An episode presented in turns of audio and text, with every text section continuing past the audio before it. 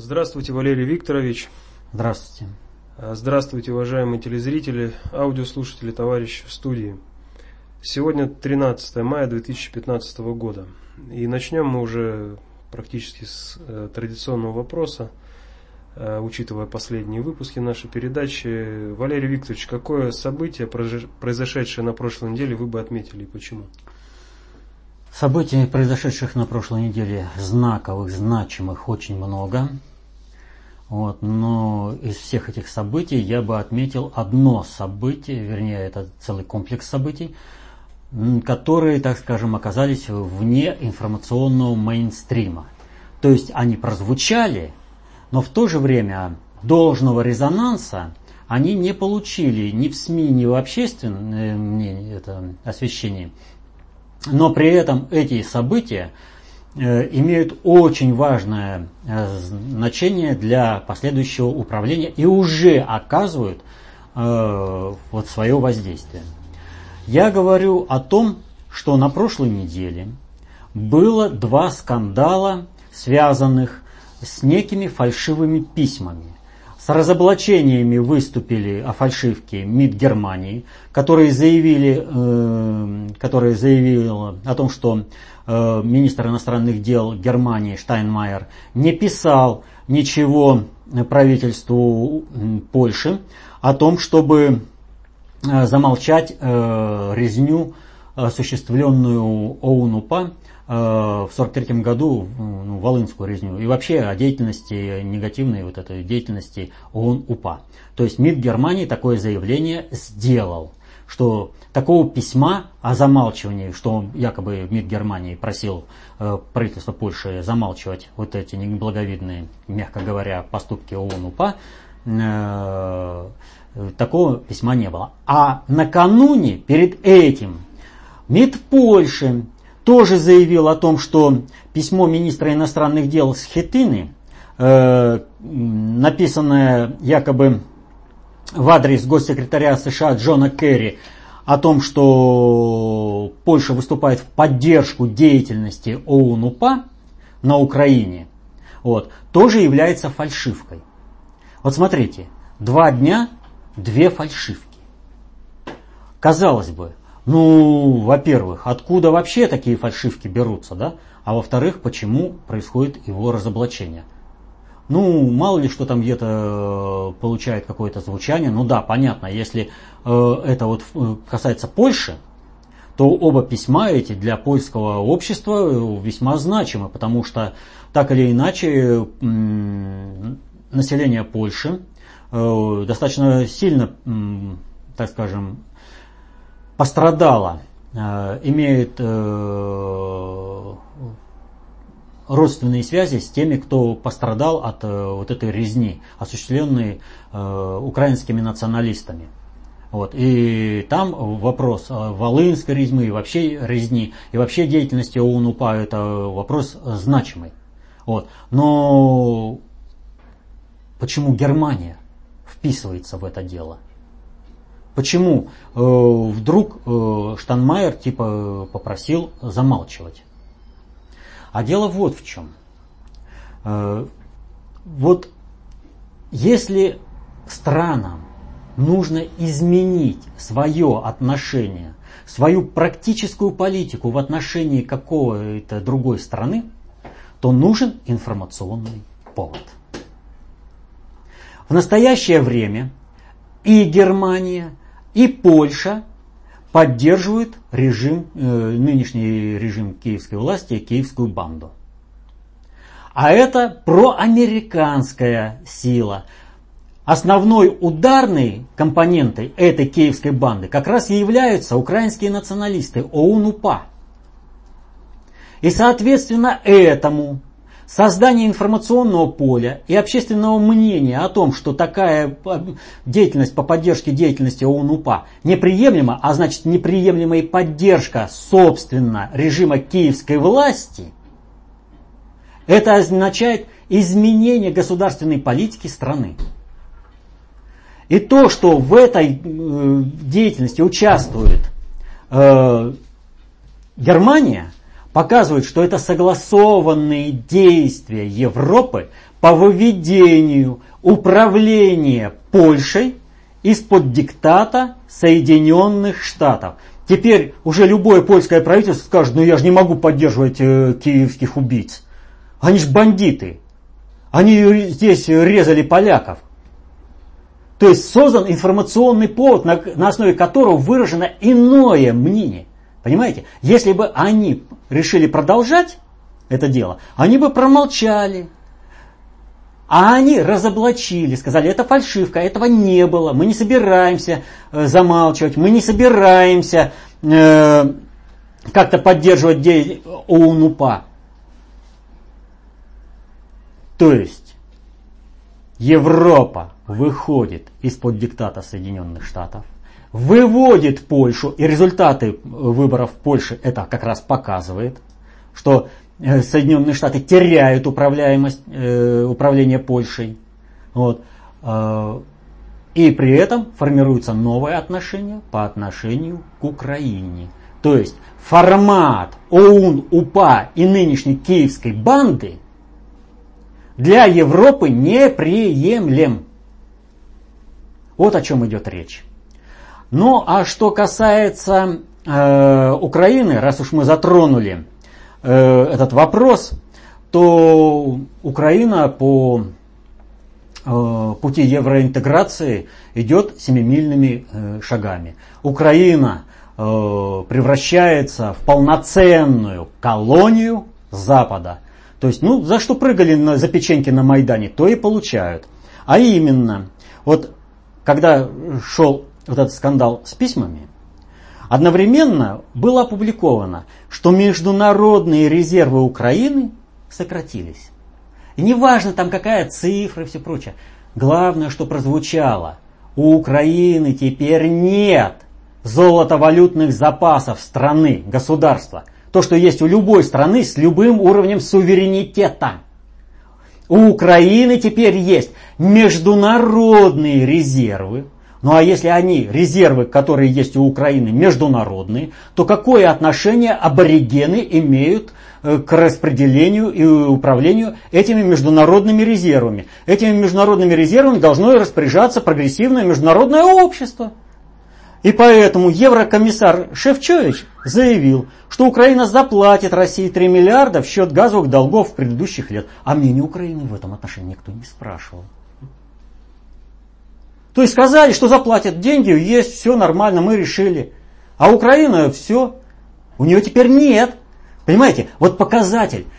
Какая бы там ни была э, плохая юрисдикция, это самое, какой бы суверенитет плохой не был у какой-либо страны, но любая страна, обладающая хоть какой-то толикой суверенитета, у нее золотовалютные запасы. А если она колония, то у нее чьи-то резервы. Но если она колония международной Европы, то у нее, естественно, международные резервы Европы. Европа и Евросоюз распоряжаются этими резервами. Так что поздравляем украинцев, скакавших на Майдане и орущих о том, что Украина по надусе и кто не скачет, тот москаль, да? Вот теперь они точно не москали, они не имеют права распоряжаться собственными резервами. А при этом ведь э, какая ситуация? Э, кто в правительстве Украины? Кого теперь принимают э, на службу в силовые структуры Украины? Понимаете? То есть украинцев, э, собственно, жителей Украины точнее, их постепенно отдают, это, отдаляют вот э, отодвигают от э, управления страной. Ну, за что прыгали? Их предупреждали, но за печеньки родину продали. Вот, ну, поби... знаете, на этом, кто называется, э, на арене цирка, там за кусочек сахара, за печеньку, животные под дрессировщик. Вот так и эти майданутые скакали за печеньку перед дрессировщиком собственную страну. Вот это вот событие, связанное вот с фальшивками, вот это, вот оно как бы мало прозвучало, даже в Польше оно мало прозвучало. Вот. А, это вот, пожалуй, такое самое главное. Ну что еще вот нужно отметить? в этом отношении в Польше. Вот вы знаете, в Гданьске были торжества альтернативные параду Победы на Красной площади в Москве. Там собрались, там собралось альтернативное общество. Понимаете? Вот для того, чтобы этот эффект усилить, да, отхода от Соединенных Штатов, и чтобы показать, в какой сейчас э, коалиции находится Германия, э, Польша, и Украина, ОУН-УПА, там были проведены торжества. Кто принял в них участие? Все члены гитлеровской коалиции, нападавшие на э, Советский Союз на Россию. Ну, Болгария единственная, которая не воевала с Советским Союзом, но она была членом гитлеровской коалиции и воевала в Югославии. Понимаете, ни одного представителя ни одной страны антигитлеровской коалиции на торжествах в Даньске не было. То есть, ребятки, если вы собрали вот эту коалицию, гитлеровской тогда ОУН-УПА это ваши герои. Тогда СС Галичина ваши партнеры, о чем и свидетельствует присутствие Порошенко. Вот к этому событию были приурочены все заявления о фальшивых писем. То есть, э, письмах. То есть Соединенные Штаты добились того, чтобы были альтернативные празднования, но куда даже никакого секретаря не прислали сами Соединенные Штаты, потому что связываться с этим, они реально понимают, что это потеря вообще э, лица, это потеря любого уважения. Потому что ну, там собралась чисто гитлеровская коалиция. Чего они праздновать собрались? Вот так вот. Ну вот вы затронули э, День Победы э, на прошлой неделе. Наша страна, да и в мире в целом отмечался этот э, великий праздник 70-летия. Угу. И вот Алексей в связи с э, празднованиями спрашивает следующее. Как вы относитесь к акции «Бессмертный полк»? Э, не кажется ли вам, что это попытка трансформировать праздник со слезами на глазах в день скорби, а парад победы в похоронную процессию?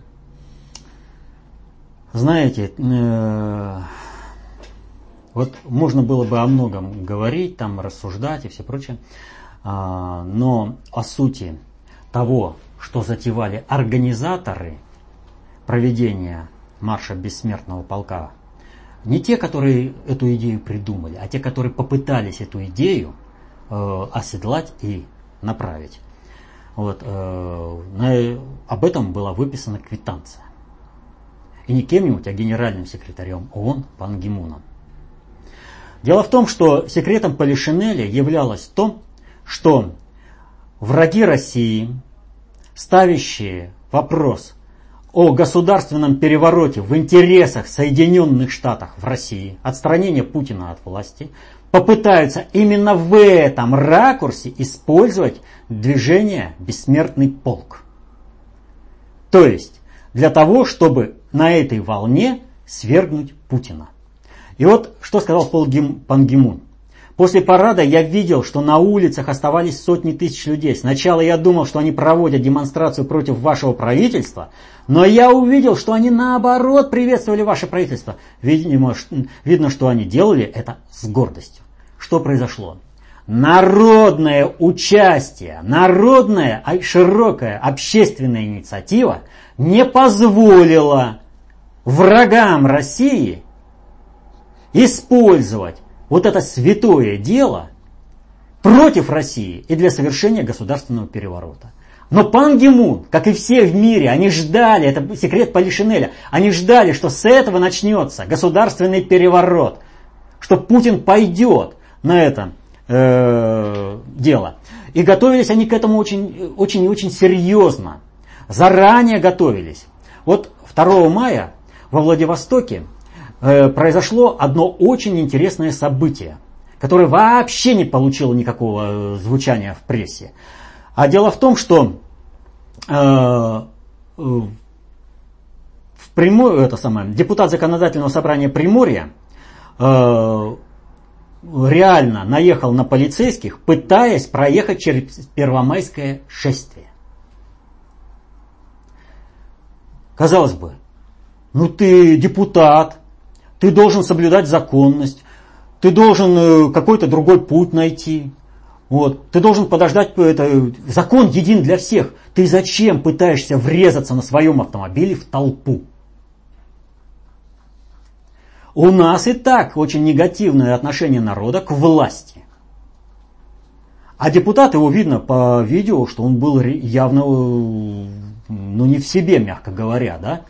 То есть э, что-то с ним происходило, зачем ему это было надо. Он понимал, что давить полицейского это не то. Ему нужно проехать через толпу. Ему нужно через народ, через шествие проехать. А это полицейский не дает. Давить полицейского это не то, что въехать в шествие. Это не та цель. Он не выполняет то, чего он добивается. То есть фактически можно было видеть одно, что э, вот можно предположить такое, что его взяли за определенное место и заставили совершить этот наезд. А он еще и, кроме всего прочего, армянин по национальности. И вот теперь представьте себе, в обществе достаточно негативное отношение к власти вообще, а э, к армянской преступности, в частности, вспомните э, преступление, которое так и осталось преступлением – Э, которое власть отказалась расследовать, когда э, представители армянской диаспоры просто так полицейскому проломил голову. Подошел битый по голове, шарахнул, и ха-ха-ха, сын высокопоставленного чиновника. Значит, неприкасаемый. Это получило определенное значение. И вот вы представьте себе, если бы армянин въехал в шествие, как бы можно было через средства массовой информации поднять волну, как, как можно было завести народ к 9 мая по полной программе. И вот таких вот мелочей по стране, по подготовке всеобщего недовольства властью и того, что Путин слил и прочее, было осуществлено достаточно много. Они готовились серьезно. Это непростое событие с этим депутатом. Какой бы он там больной не был, он не настолько больной, чтобы не понимать, куда и зачем он едет. Если ты не успеваешь э, к врачу, да, ты пройди пешочком через это шествие, возьми такси, у тебя что, денег нет? А ты на какой машине едешь, что у тебя денег на такси нет? И езжай к врачу. Это бред, полный бред, что придумано для его отмазки. Его просто-напросто зажали, судя по всему, хороший коррупционер – и сказали, въедешь и подавишь людей, чтобы был информационный повод. И вот представьте себе, как бы 1 мая уже тогда бы легло, во Владивостоке. Утро начинается, с Владивостока начинается все. Блоги, среда интернетовская. И пошло, пошло, пошло. К 9 бы мая реально была, э, э, так скажем, антипутинская истерия развернута по полной программе. Так что бессмертный полк это э, то, что пытались враги России использовать против России. Но реально у них ничего не получилось и не могло получиться. Народная инициатива переломила все. И чиновничье равнодушие. Как было организовано, вот, э, ну, вот в интернете достаточно много информации о том, э, что чиновники практически везде по стране не справились со своей задачей нормальной организации прохождения бессмертного полка. Практически нигде. Вот.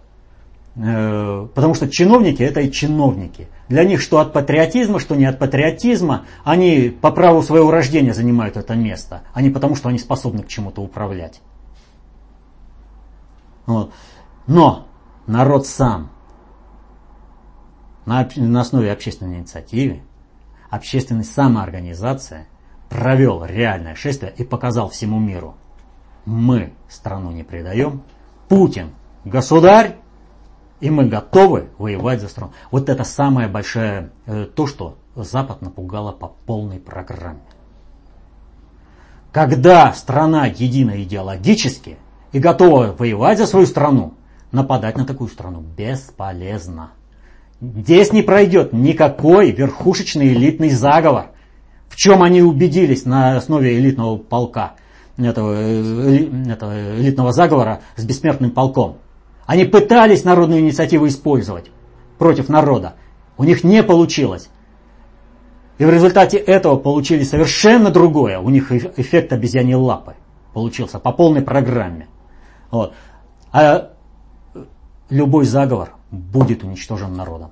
Это было показано вот этим э, шествием бессмертного полка. Вот. Так что, э, если до этого они надеялись на то, что э, они смогут напасть на Россию, они угрожали России различным, то там НАТО приведено в боевую готовность, и мы нападем тогда, когда захотим, заявляет представитель Соединенных Штатов при НАТО. То есть а вы, НАТО, ваше мнение вообще идите лесом. Мы, а вы нас не интересуете. Мы в Соединенных Штатах решим, что в действиях России нам не устраивает, и мы нападем, то теперь им, вот они реально понимают, что основы-то для заговора против Путина, для государственного переворота, общественной нет. Народ-то во всем разбирается, народ все видит, это не быдло, как они считали. Элита считала, что народ быдло, которое можно направить куда угодно. Поэтому-то у них истерия и началась.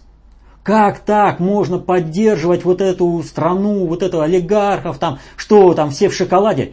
Да в том-то и дело, что поддерживают не олигархов, а поддерживают свою родину, выступают за свою родину. А уж как там дальше будет с теми же самыми олигархами и с общим уровнем достатка в стране, разберемся, спокойно разберемся, без революции.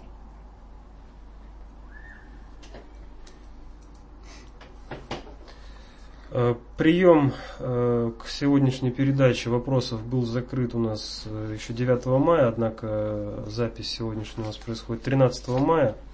И вчера, 12 мая, уже поздно вечером по московскому времени, состоялась пресс-конференция Лаврова и Керри, ну и вообще в течение всего дня была встреча госсекретаря США с руководством нашей страны.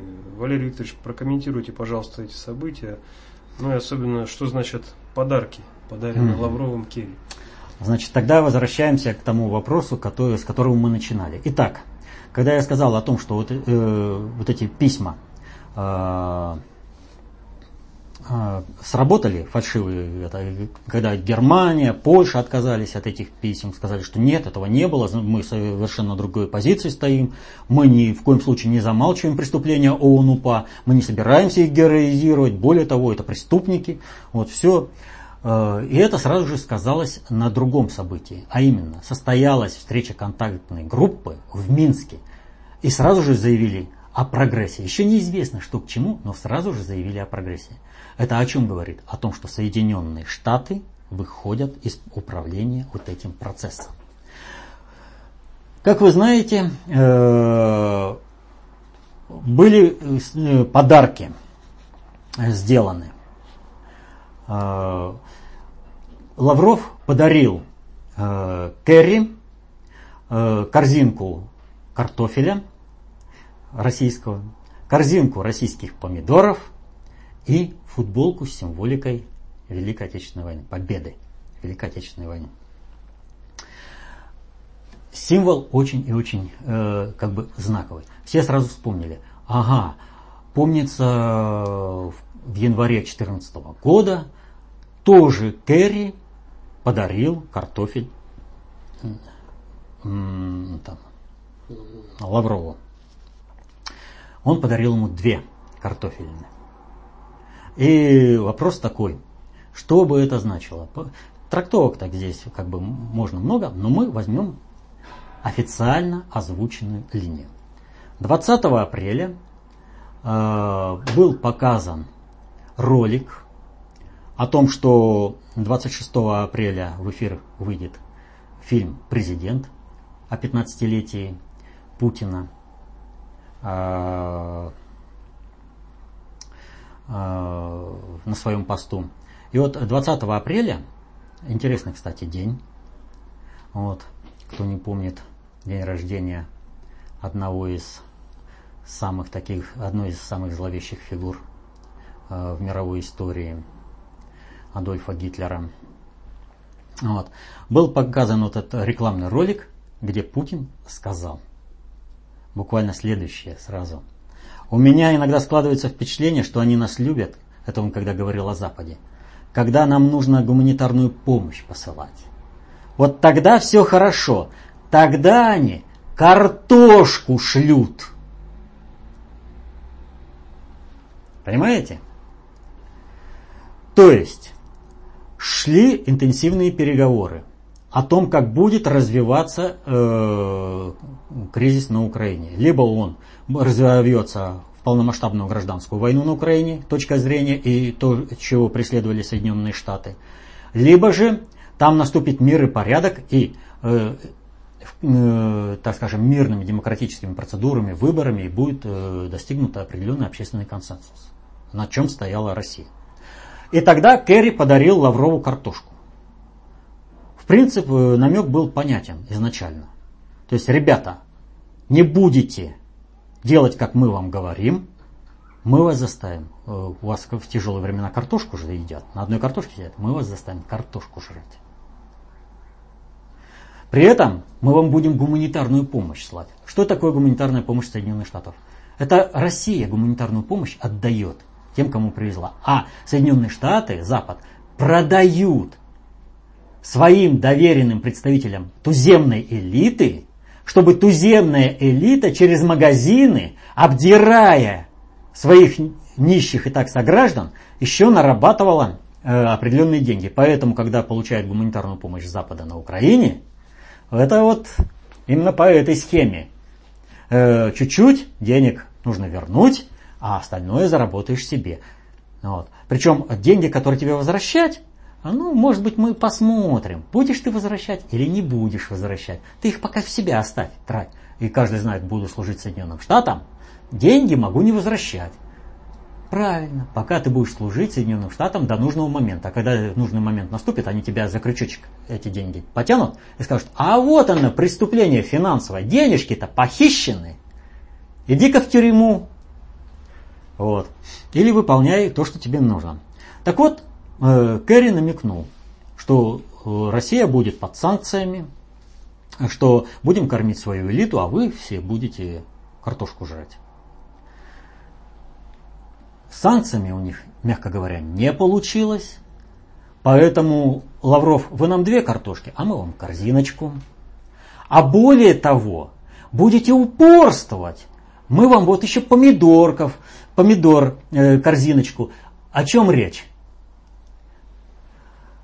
Кто не знает, кетчуп Хайнц – это семейное предприятие, которому принадлежит Керри.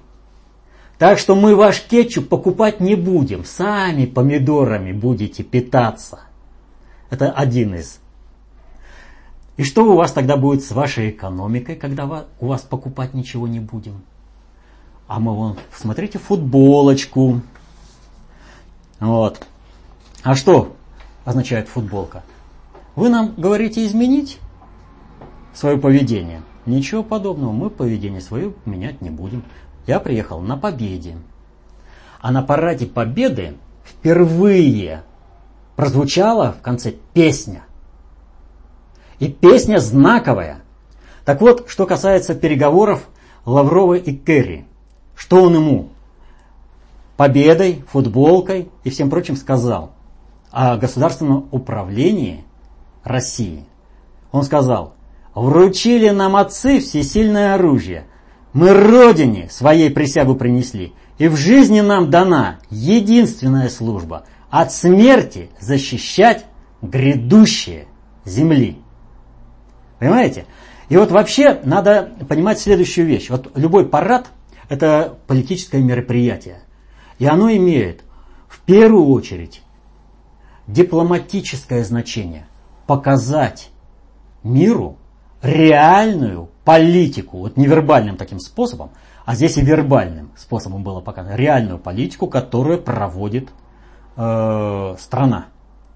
И вот что поет песня. Вот если мы сейчас просто прочитаем стихи, как обычный текст, не как стихи, подчеркиваю, а представьте себе, что это документ, который пишет Министерство иностранных дел одной страны, Министерство иностранных дел другой страны. Есть определенный конфликт, когда запугивают, когда угрожают и говорят, что мы там то, мы вам все. Вот они сказали там, что мы готовы, это, приведены в, это, в готовность номер один для удара по России. Ну, пожалуйста. И идет, звучит. Это, звучит песня. Стоим мы на посту, повзводно и породно. То есть мы на посту. В боевых расчетах по полной программе. Мы к отражению атаки бессмертны как огонь. То есть пока мы есть, мы от своего не уступим, это не отступим. Вот мы свою задачу выполним. Спокойный, как гранит. На провокации нас не возьмешь. Но если нападешь, ну, мы армия страны, не какой-то там элиты, которая задумала совершить государственный переворот. Мы армия народа. Великий подвиг наш история хранит. Дальше. Не зря в судьбе олеет знамя. Олеет знамя. Знамя Советского Союза. Союза. Государства, которое разгромило гитлеровский фашизм. Понимаете, не зря олеет. Мы продолжаем противостоять фашизму. Не зря на нас надеется страна. Священные слова «Москва за нами» мы помним со времен Бородина. Вот э, как ни крути, а здесь вот, э, вот реально из песни слов не выкинешь, и нет ни единого лишней ни одного и такого лишнего слова. Вот что означает священные слова «Москва за нами» мы помним со времен Бородина. Москва это не город, Москва это символ, это страна. Велика страна, отступать некуда, позади Москва. Все, драться до, до конца, до последнего. А почему с времен Бородина?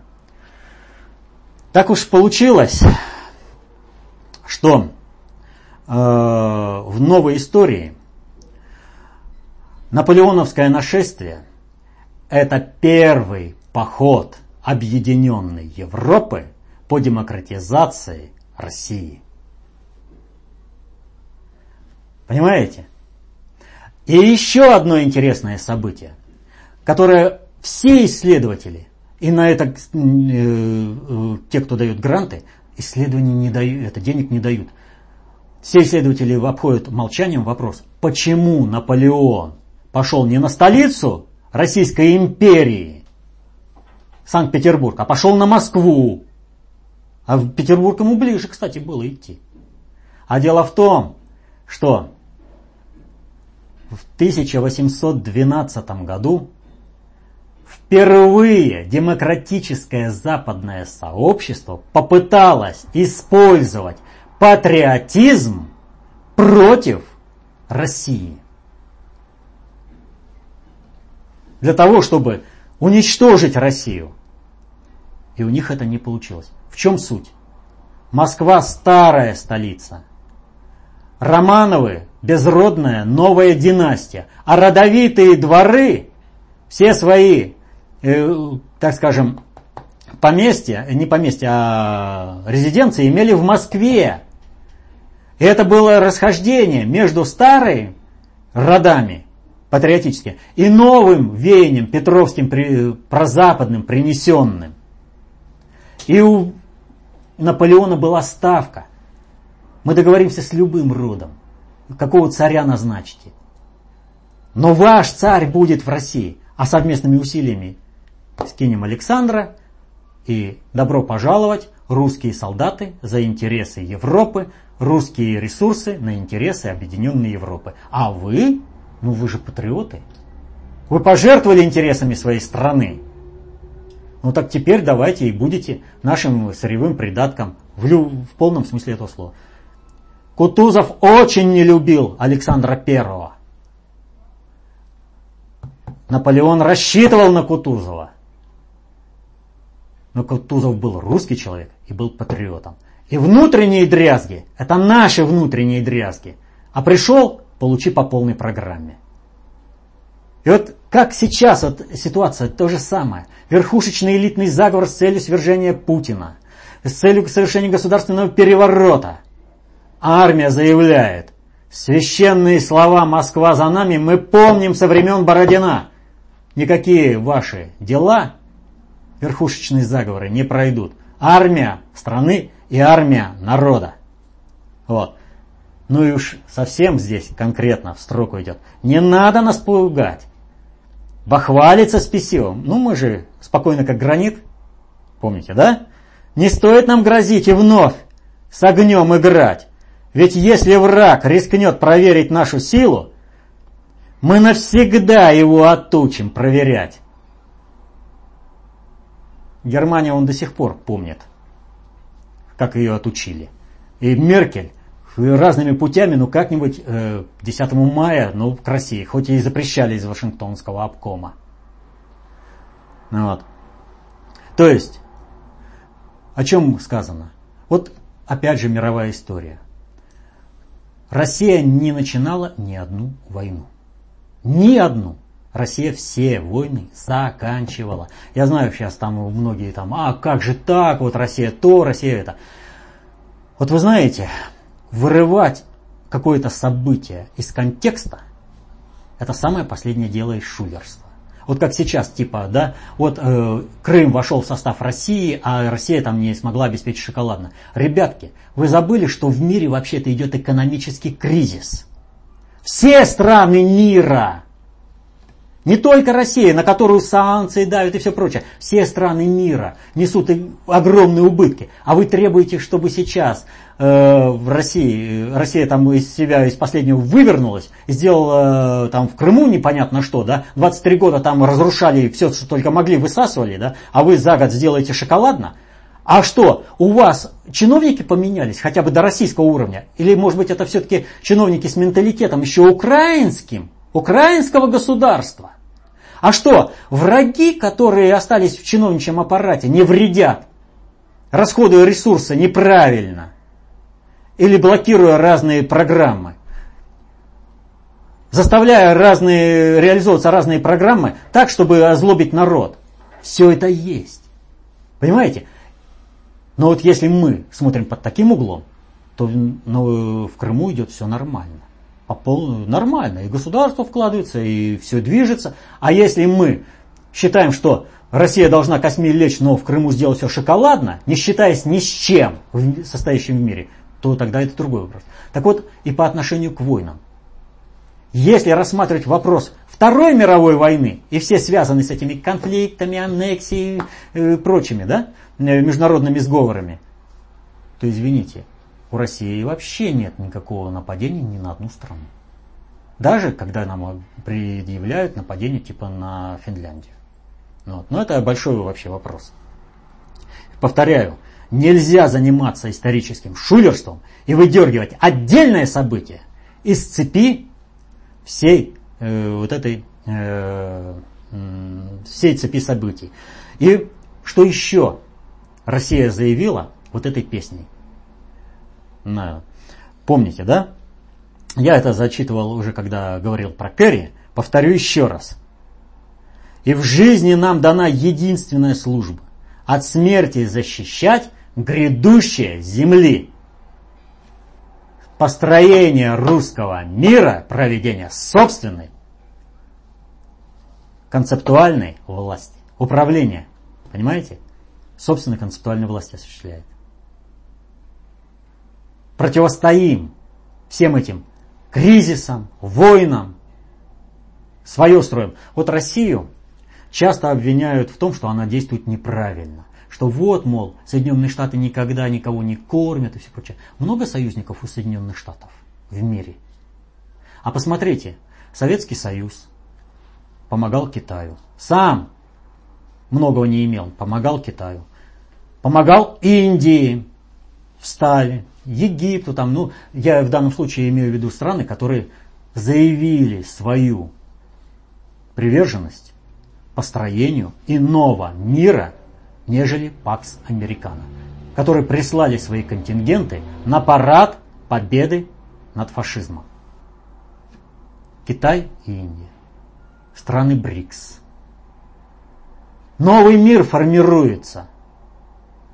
И ведь смотрите, казалось бы, Россия была слаба. Кто только ее в 90-е годы не кусал, кто только, кто не добивал. Те, кому помогала Россия. Кто в плечом к плечу стал с Россией противостоять вот этой мировой, новой мировой войне? Те, кому помогала Россия. Это лучшее вложение в будущее. Так что Нельзя свои корыстные интересы ставить выше э, концептуальных интересов. Три вопроса. Уже да, вот минутку. Значит, еще это что? Это, Лавров приехал на встречу Керри на машине «Победа». А, а что такое победа в плане технологическом и все прочем? Это не только символ. Вот у нас есть э, аналитическая записка, это постановка вопроса. Э, Совет э, СССР, Запад, Запад и СССР, как на самом деле, как на самом деле шла холодная, холодная война. война. Там есть об этом. Что такое победа для Запада, как автомобиль. Три вопроса мы осветили только уже 40 минут. Ну, а, давайте покороче тогда так, будем. От Максима из ДНР э, несколько вопросов, э, ну, если покороче тоже. 11 мая э, ДНР и ЛНР э, исполнился один год этим республикам. Как бы вы охарактеризовали становление этих республик и какое вам видится их будущее? Самостоятельное в составе России или в составе Украины 2.0? Вопрос очень сложный, объемный, и, к сожалению, публично о многих вещах в свете этого вопроса говорить нельзя. Это просто нельзя, потому что за этим э, очень серьезные вопросы. Э, как видится, э, что произошло? Ну что ж, все происходит наилучшим образом, сообразно реальной нравственности и этике всех участников процесса. Э, становление э, государственности республик идет, это обнадеживает. Хотелось бы, конечно, побыстрее, но как есть. Э, как видится, будущее. Никакой Украины 2.0, никакого пока в составе России, потому что Украине надо в полноте своей изжить то бандеровское, бендеровское наследство. Еще много очень вопросов надо преодолеть. Вот, э, это будет э, новое государство на территории Украины. Э, как оно будет называться?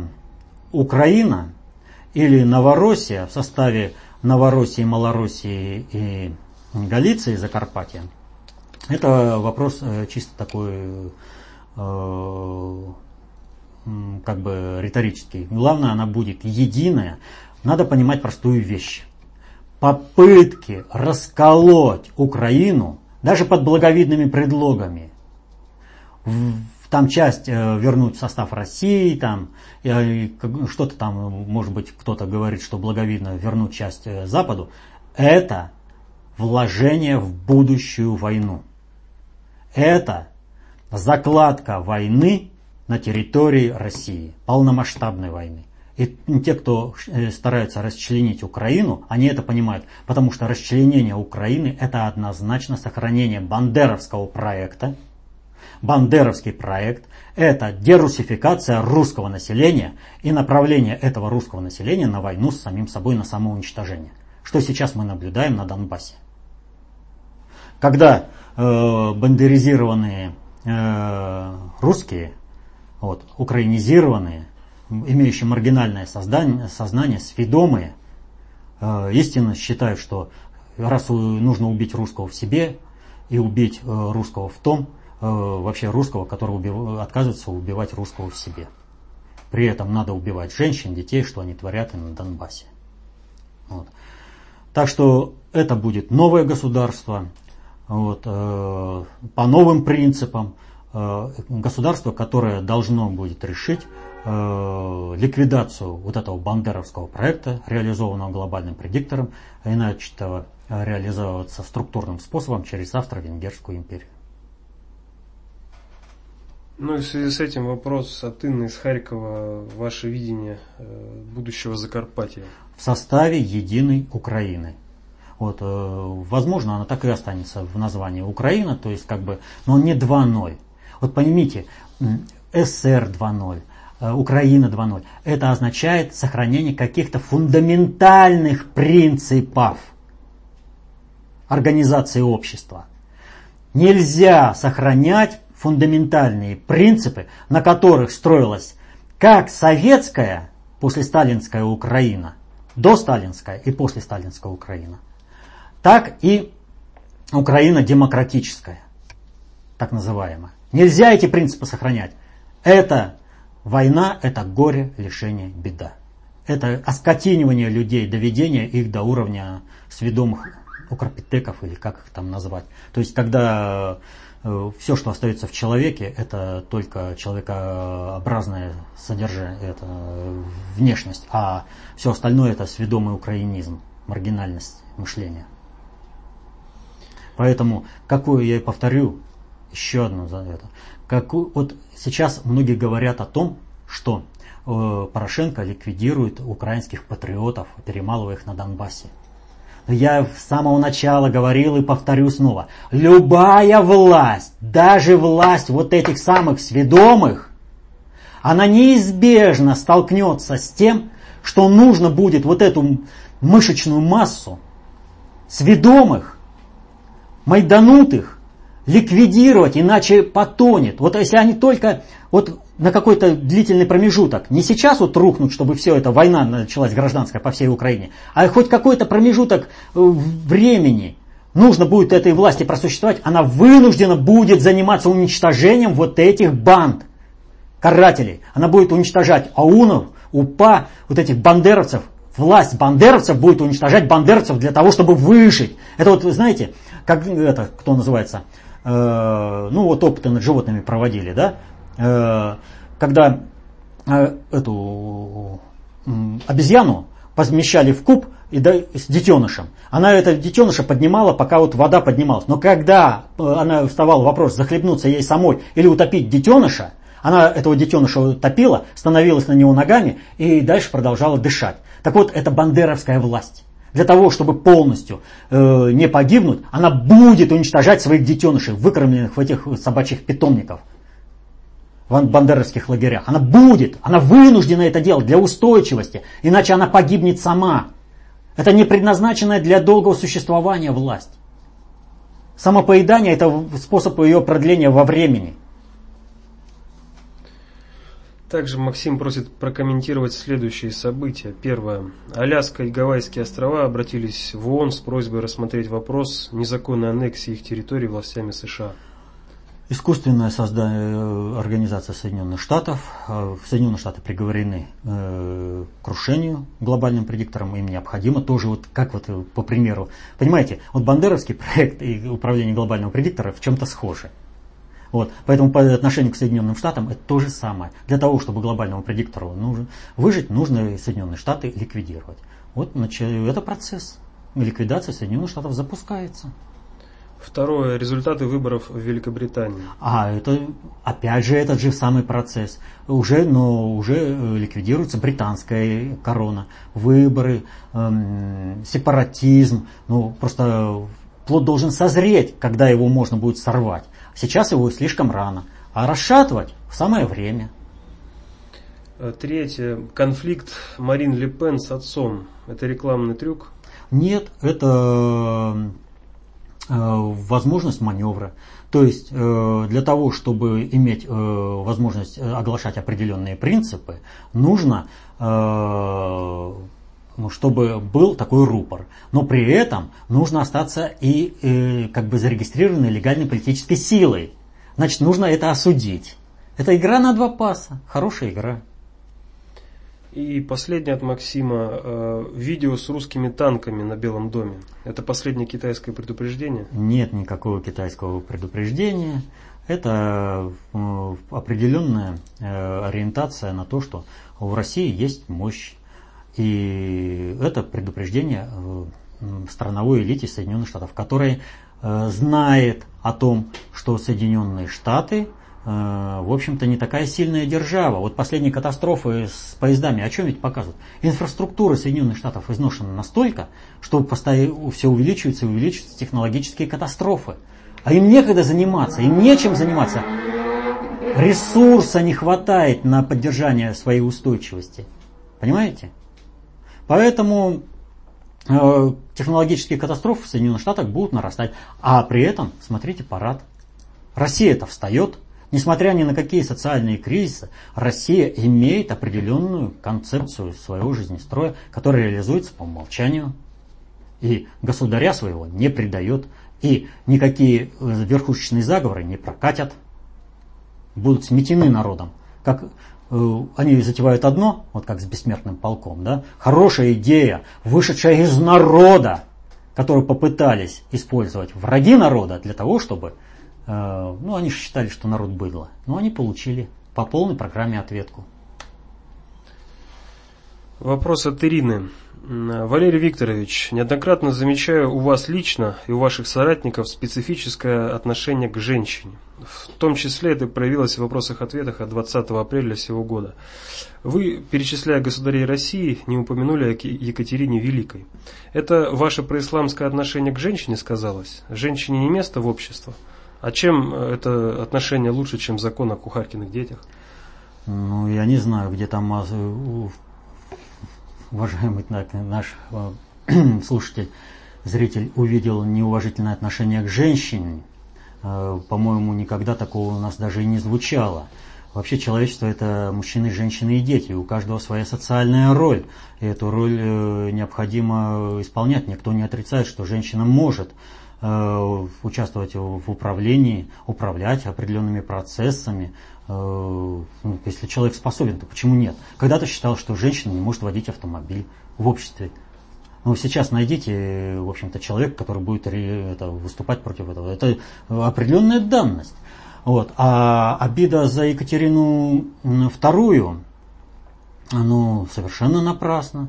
Ну, во-первых, э, сама Екатерина признавала то, что большой заслуги в управлении и в расцвете э, государства э, у нее нет. Она просто выбрала нужного человека, это э, князь Потемкин таврический. Вот кто реальный правитель России, кому все успехи России, достигнутые в это время, реально принадлежат. Вот. Но это же признавала и сама Екатерина. Она поэтому всегда оберегала Потемкина. Она свой уровень э, понимания процессов управления понимала. Она понимала, что она великая императрица может войти только тогда, когда э, Россия будет великой. Но она понимала, что она не сможет это сделать. И институт фаворитизма, который, в общем-то, у нее был введен, это в определенной степени от безысходности. Братья Орловы привели ее на трон. Но дальше они не смогли. Ну да, Чесма, э, в общем-то, за Орловыми. И то так. Вот. А, в общем, все успехи это князь Потемкин, которого она подняла, возвысила и который был непотопляем при Екатерине. Так что будет заслуженная э, женщина. Э, по какой теме будем говорить, я обязательно скажу, это не вопрос. Следующий вопрос. Э, Евгению Васильеву осудили на пять лет лишения свободы, ну, женщина. Угу. Суд приговорил ее к реальному заключению сроком на пять лет. Ей вычтут два с половиной года, проведенных под домашним арестом. И после вступления приговора в силу Васильеву будет объявлено новое обвинение по делу, связанному с оборонсервисом. сервисом. Э, какой смысл э, Евгении Васильевой, обвиняемой по делу оборонсервиса, сидеть под домашним арестом, писать картины, создавать клипы, украшения в русском стиле? Зачем СМИ так часто пишут о ней? Для какой цели? А, вообще, э, Евгения Васильева – это тот самый блик, на котором можно реально посмотреть соотношение сил в политических, в политических элитах России. Патриотической и антипатриотической. Э, проамериканской. Евгения Васильева принадлежит именно к проамериканской группировке. Вот. Э, задача ее утопить э, Сердюкова, чтобы больше с Путиным никто не работал. Вот. Реальный срок, который она получила, это, в общем-то, определенный знак. Хотели 8 лет условно, получили 5 лет реального и новое уголовное дело. То есть э, постепенно, постепенно давим, постепенно двигаемся по сути. А ведь э, был, по какое э, было предложение? Когда Васильеву зацепили за реальные, между прочим, преступления. Но это вот у нас есть видео по Сердюкову. Мы отдельный репортаж, сюжет записывали. Вот. За реальное преступление она ведь села. Ну, что Медведев сделал? Он ее сразу орденом наградил и сказал, не трогать, наша. А все равно, все равно попала под следствие и никакого не трогать не идет. Поэтому-то так и истерят все э, средства массовой информации по Васильевой. Ведь они же молчат о том, что Навальный имеет реальный срок и ни дня не просидел. Почему? Потому что он их И никто на него не завязан. Такого, кого можно было бы разрушить э, государственное управление России. На Навального завязан только они, э, американо-ориентированные, желающие продать Россию. Поэтому средства массовой информации народу не считают необходимым сообщать о том, что их, получив реальный срок, гуляет, ни дня не отсидев за решеткой. Вот. А так что в вопросах так надо тут разбираться. На Васильеву повторю. Это вот как раз, э, смотрите, это реальное соотнесение баланса сил в элитах России. Вопрос от, Кили, от Кирилла. В октябре-ноябре 2013 года вы говорили, что Евроассоциация Украины – это попытка Евросоюза, цитата, «заткнуть течь в своем корабле первой попавшейся тряпкой», конец цитаты, и, скажем так, выиграть время. А где-то после Майдана вы сказали, что Европа надавила на Януковича, чтобы он отказался от Евроассоциации, а она сама была выгодна США, которые смогли бы давить на Евросоюз неким образом. Где правда? Или я что-то не так понял?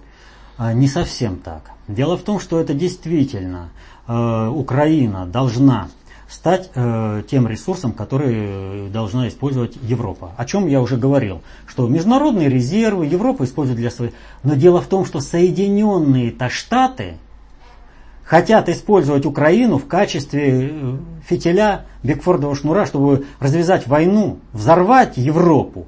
И здесь конфликт Европы с Соединенными Штатами, где Россия пользуется определенными своими возможностями влияния на процесс и заставляет Евросоюз поступаться, так сказать, определенными принципами ради собственного выживания. То есть Россия показывает, надо действовать так, так и так, для того, чтобы война не пришла к вам. И поэтому здесь постоянный маневр идет. Постоянный.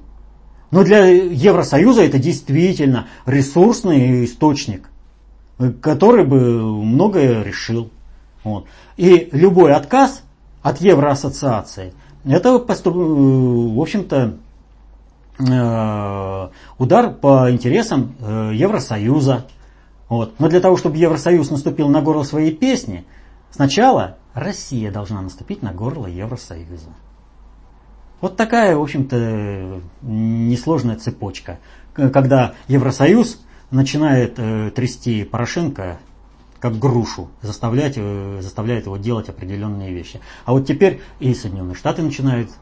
Получил Керри подарки от Лаврова, и тут же звонит Порошенко и говорит, прекратить все провокации, нам это не интересно что там у вас сейчас война затевается. Мы проигрываем по полной программе. Мы не можем выстоять. Вот у нас, э, повторю, вот посмотрите, когда мы сейчас говорили, я Евросоюз, я Соединенные Штаты. России нужно выстоять. Время выстоять. И собственные проблемы Евросоюза, Украины, Соединенных Штатов будут работать на интересы народа. Понимаете? И можно меньше кровью ну, бандеровцев защищать придется, повторю, любой власти, любой власти. Потому что это не вписываемый элемент. Их воспитали для одной цели. Это человекообразные псы, которые воспитаны для одного – убивать. У них нет других ни инстинктов, ни рефлексов, они только хотят убивать. Ну как их вписывать? Вот. Те, которые будут э, более, так скажем, желать своей жизни, да, ну, пожалуйста, на зону, и работать на стройках народного хозяйства, восстанавливать все, что вы разрушили. Вот. Ну а те, которые оружие не бросят, тех ликвидировать однозначно. Но это должны делать правоохранительные органы того государства, которое придет на смену киевской банды, которую сейчас представляет Порошенко. Ну и Порошенко будет их уничтожать.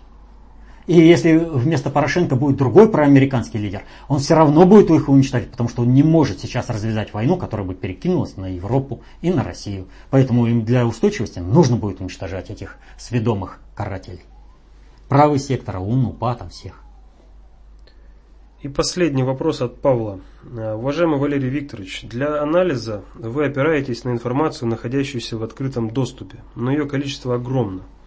Кроме изучения КОП и ДОТу, полезен набор ключевых источников, чтобы не терять время на пустые. Каждый подбирает его сам, но ведь коррекция полезна. И в связи с этим вопрос.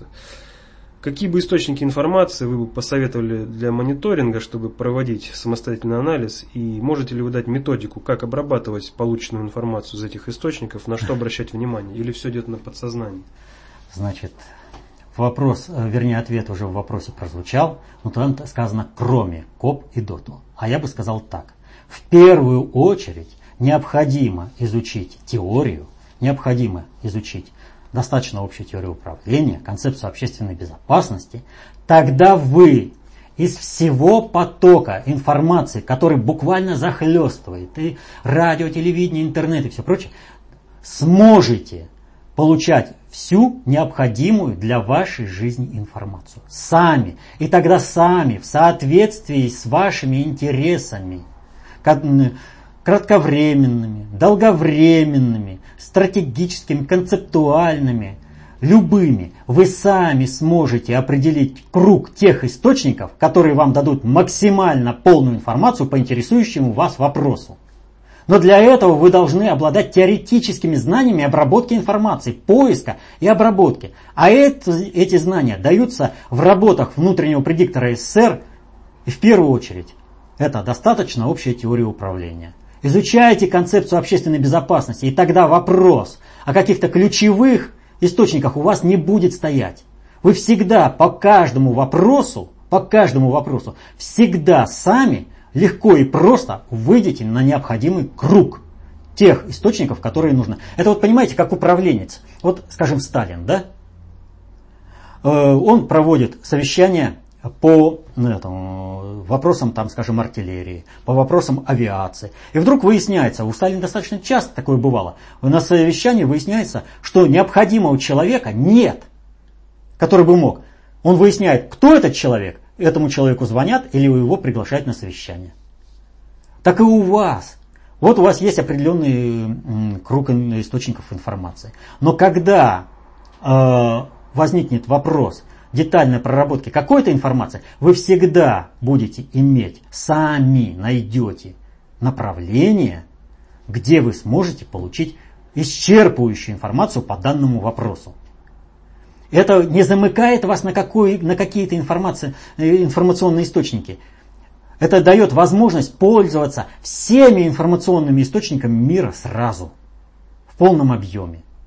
Изучайте теорию, и тогда вы будете полновластными, концептуально и самовластными. По концепции, э, русской концепции. Только она дает такую возможность. Потому что любая концепция ограничивает возможности выбора информации. Она всегда кого-то кучкует, партирует так, в партии, в кланы, в группировки, корпорации. А вот возможность жить в едином гармоничном мире со всеми – дает только русская концептуальная власть. Изучайте концепцию общественной безопасности, достаточно общей теории управления, и тогда вы будете всегда самостоятельны в своих суждениях, вы всегда сможете найти необходимую вам по жизни информацию. Ну а изучать нужно как? Изучаете не только теорию, но тут же и отрабатываете на практике. Ну как вы в школе.